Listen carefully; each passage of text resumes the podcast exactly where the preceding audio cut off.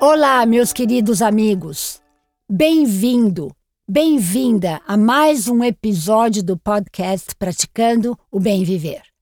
Eu sou Márcia De Luca e compartilho semanalmente aqui episódios sobre variados temas ligados a yoga, meditação e ayurveda para inspirar você a trilhar os caminhos do bem viver.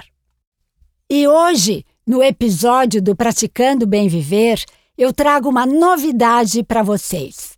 Pela primeira vez, estou fazendo uma entrevista com a doutora Alessandra Raskowski, uma endocrinologista renomada, estudiosa das grandes e atuais comprovações científicas que estão sendo feitas no campo da medicina sobre a prática da meditação.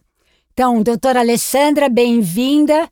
Muito obrigada, é uma honra estar aqui com você nessa oportunidade de falar com quem disseminou a meditação, quem foi uma das inspirações para mim de ir atrás estudar o efeito tão benéfico e agora, nos últimos anos, desde principalmente 1979, comprovados a partir do John Kabat-Zinn. Nossa, Alessandra, você me deixa emocionada.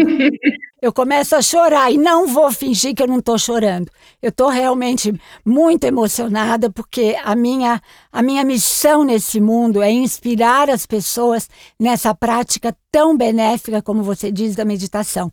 Mas é muito importante que as pessoas conheçam as comprovações científicas, os estudos de grandes universidades dos Estados Unidos, para terem, assim, mais. Uh, para acreditarem mais, para ter mais credibilidade essa prática da meditação. Então, eu queria que você, em linhas gerais, já que o nosso tempo não é tão grande, desse alguma comprovação científica, falasse um pouquinho sobre os efeitos da prática da meditação. Seria a gente começar falando que para poder fazer um estudo científico, o que, que acontece? A gente precisa padronizar um método.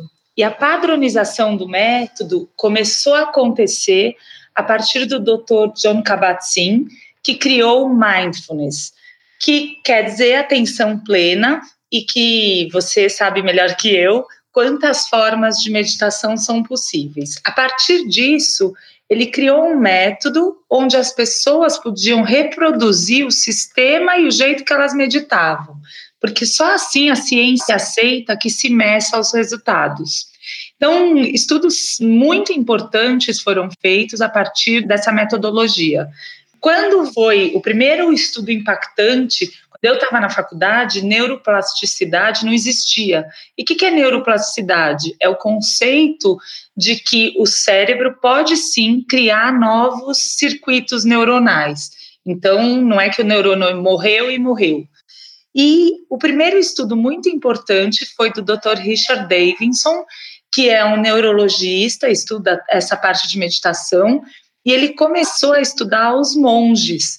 E nesse estudo, o que ele viu? Ele mostrou, por neuroressonância, uma maior atividade da região dos cérebros do córtex pré-frontal esquerdo, que é a região da emoção positiva e do raciocínio lógico. Então, a partir disso, o que se descobriu? Que a região do cérebro da amígdala, que é a região onde moram emoções como raiva, medo, ansiedade, tristeza, ela acaba, quando a gente está nessas emoções, essa região do cérebro, que é a área da emoção positiva e da sensação de bem-estar e de raciocínio lógico, ela fica muito pouco estimulada. E vai todo o estímulo para a região do córtex pré-frontal direito, que é o nosso cérebro emocional, vamos dizer assim, que ele não funciona racionalmente. Então a gente fica preso no medo, nas ansiedades e assim vão acontecendo doenças psicossomáticas. Então, aumenta a depressão, aumenta a ansiedade, aumenta as doenças cardíacas, doenças intestinais. Quem nunca morreu de dor de barriga quando está muito ansiosa, ou teve muita azia, dor de estômago, quando está passando por um momento de estresse. E a partir disso, dessa demonstração no cérebro mesmo, inclusive ele mostrou que os meditadores, eles aumentam a substância cinzenta do cérebro, que isso em estudos acompanhando meditadores comparados com pessoas que não meditavam durante oito semanas, doze semanas. Então ficou muito bem configurado todo o benefício da meditação. Além disso, um outro estudo bastante importante foi o que mediu os fatores inflamatórios da gente. Então, cortisol, que é o hormônio do estresse crônico, que a gente sabe que está super associado com doenças cardiovasculares e de humor, tantas outras. E esse tipo de alteração aconteceu muito em pessoas que não meditavam. Depois de, da prática de meditação, o que acontecia é que os controles inflamatórios de interleucinas, que inclusive são parâmetros bioquímicos que acabam mudando a chance de você entupir uma artéria ou de coagular o sangue, todos esses parâmetros melhoraram. E ainda tem estudos falando de câncer, vários deles, câncer de próstata, porque a gente tem a capacidade, pelo que a gente faz também com alimentação e com atividade física, mas comprovadamente com a meditação, de ligar ou desligar genes. Então, pessoas que tinham genes ativados para diabetes, para cânceres, depois de 12 semanas com a prática, turn off, né? Desligaram esses genes mas, ele, ou seja, diminuíram muito a chance de expressar a doença. É inacreditável, né, Alessandra? Eu fico tão feliz porque tudo o que os grandes rishis, ou seja, os sábios milenares da Índia, os viveram há milênios atrás, diziam, está sendo comprovado hoje em dia pela ciência. Então, aquela definição de que ciência e espiritualidade se unem para o bem da humanidade é totalmente verdade, né? E agora as pessoas que não acreditavam em meditação, pessoas leigas, estão começando a acreditar é, devido ao conhecimento que a ciência está nos dando dessa comprovação. Eu acho isso uma maravilha. É, eu acho que vale lembrar, inclusive, que a terapêutica hoje hum, realmente inclui meditação como um instrumento terapêutico. A maior parte dos psiquiatras já usa isso para controle dos quadros. A meditação, mesmo aqui no Brasil, no mundo todo e aqui no Brasil inclusive, ela é uma prática do SUS desde 2017 do mesmo jeito que é usada com todas as outras práticas complementares, como, por exemplo, a acupuntura.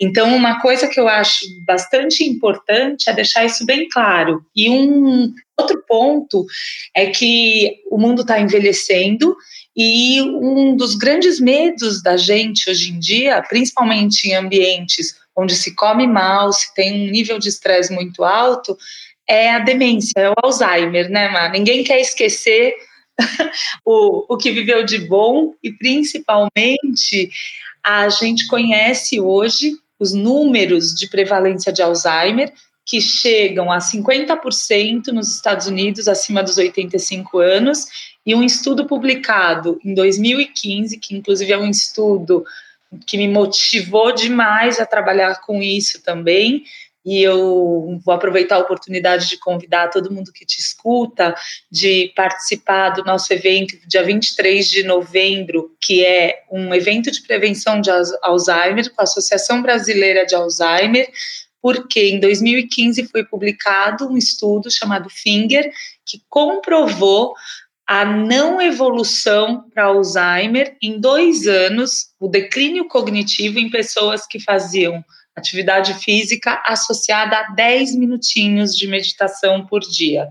Então, isso é fundamental. A gente tem que entender que a gente medita pela nossa saúde também, não só mental, é pela saúde física mesmo. Mudou a, o quanto de proteína que endurece o cérebro se deposita no cérebro. E o Alzheimer é uma doença bastante triste e que tem uma fase pré-clínica, ela acontece 30 anos antes da gente reclamar da falta de memória. Então, ela está acontecendo aí para todo mundo a partir dos 40 anos, 50 anos. Então, vamos meditar e cuidar da saúde também mental e geral. Bom, Alessandra, eu agradeço imensamente a sua participação, agradeço você estar tá compartilhando com os meus ouvintes essas, esse feedback maravilhoso da ciência, para que a gente possa realmente ter certeza que meditar é preciso. Eu adoro essa frase. Meditar é preciso para nossa saúde, para o nosso bem viver e para todo mundo sem exceção. E, Alessandra, se alguém quiser te procurar, marcar uma consulta, você é uma endocrinologista extremamente competente. Como elas podem fazer para te encontrar? Pelo meu nome e também o consultório, o telefone do consultório é 5545 1818 e eu acabo promovendo muitos eventos, inclusive como o workshop que a gente faz juntas, mas também outros que são gratuitos, baseados na área da saúde.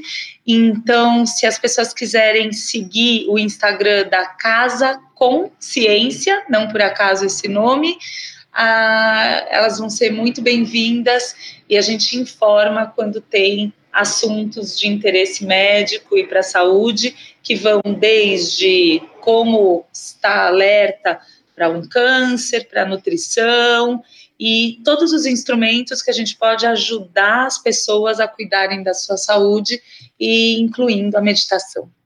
Muito, muito obrigada, Má, pela oportunidade de estar com você. Não, eu é que agradeço a sua brilhante participação e de você trazer todo esse conteúdo muito enriquecedor aqui para os meus ouvintes. Muito obrigada do fundo do meu coração. Namastê. Namastê. E aqui, meus queridos ouvintes, me despeço com a saudação indiana: o ser que habita em mim reverencia o ser que habita em você e todos somos um, um só ser de pura luz. Namaskar.